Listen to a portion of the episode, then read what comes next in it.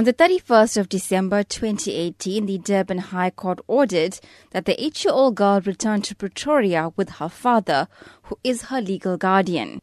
After hearing this ruling, she screamed, shouted, and refused to get into the vehicle with him.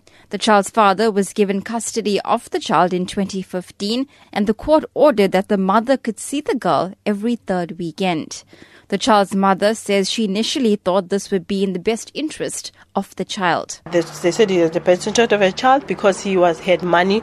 He can afford the money from preschool to high school level. Ingane at the time was five years. He, she's speaking fluent English. He's putting her in good schools, flying with aeroplanes. And you love that? They asked me. Obviously, I like that for my child. And just that I, couldn't afford. And they told me, I will see my child every three weekends of the month. All along, we have been practicing that up until September 2018. In September, the father moved from Durban to Pretoria with the little girl. According to the mother, she was not informed of this move. This meant she would not be able to see her child as stipulated by the court. I missed my child and I know she was missing me. I realized, okay, I'm not going to see my child anytime soon. I phoned like three times. She kept on asking me, Mommy, when am I going to see you? I said, I, um, I don't know, my love, but please ask your daddy. It's December, with daddy, send me an, an SMS telling me that school holidays are coming up. You can get a child. When we back, I saw Yama Bruzi, those lamp and everything on the child. Then the child starts saying she don't want to go back home. There, she's getting blamed of everything that she doesn't even know that she didn't do. The child didn't go back on the 23rd, as he was saying. So we were called in court on the 31st. Ingane started screaming, start performing, telling everybody, call the judge. And Ingane said, oh, I don't want to go with him. I want to, to go to my mommy. Family law attorney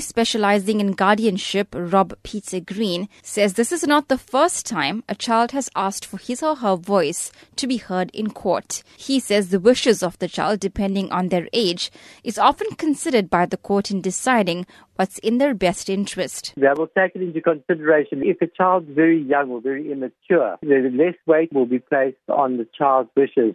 But the family advocates, they're usually very good. And they often listen to the child and they will give it the necessary weight. In court, if you have a child giving evidence or describing the situation is probably what will happen is the court will most probably investigate the circumstances and then give collateral evidence to, to, support the child's allegations. Green says in most cases the child will be given the opportunity to testify and will also be appointed a legal representative who will convey their wishes. What would happen is the court should and normally does appoint an attorney or a representative for the child separate from the parent's representative. And that attorney would then in consultation with the family advocate and also with the child, because that representative would actually then be guided by the child and putting the child's wishes across to the court.